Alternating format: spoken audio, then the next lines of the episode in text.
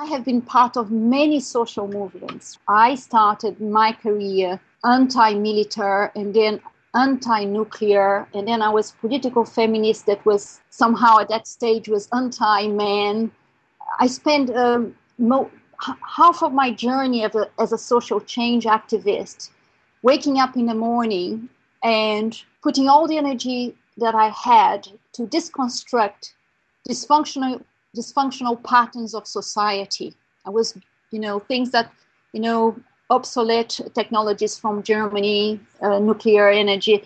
I, I, I used my time to deconstruct. What I think transition does is the other way around. Is the other is the is the is the other half of the glass. Is to put the energy, despite of the state of the planet.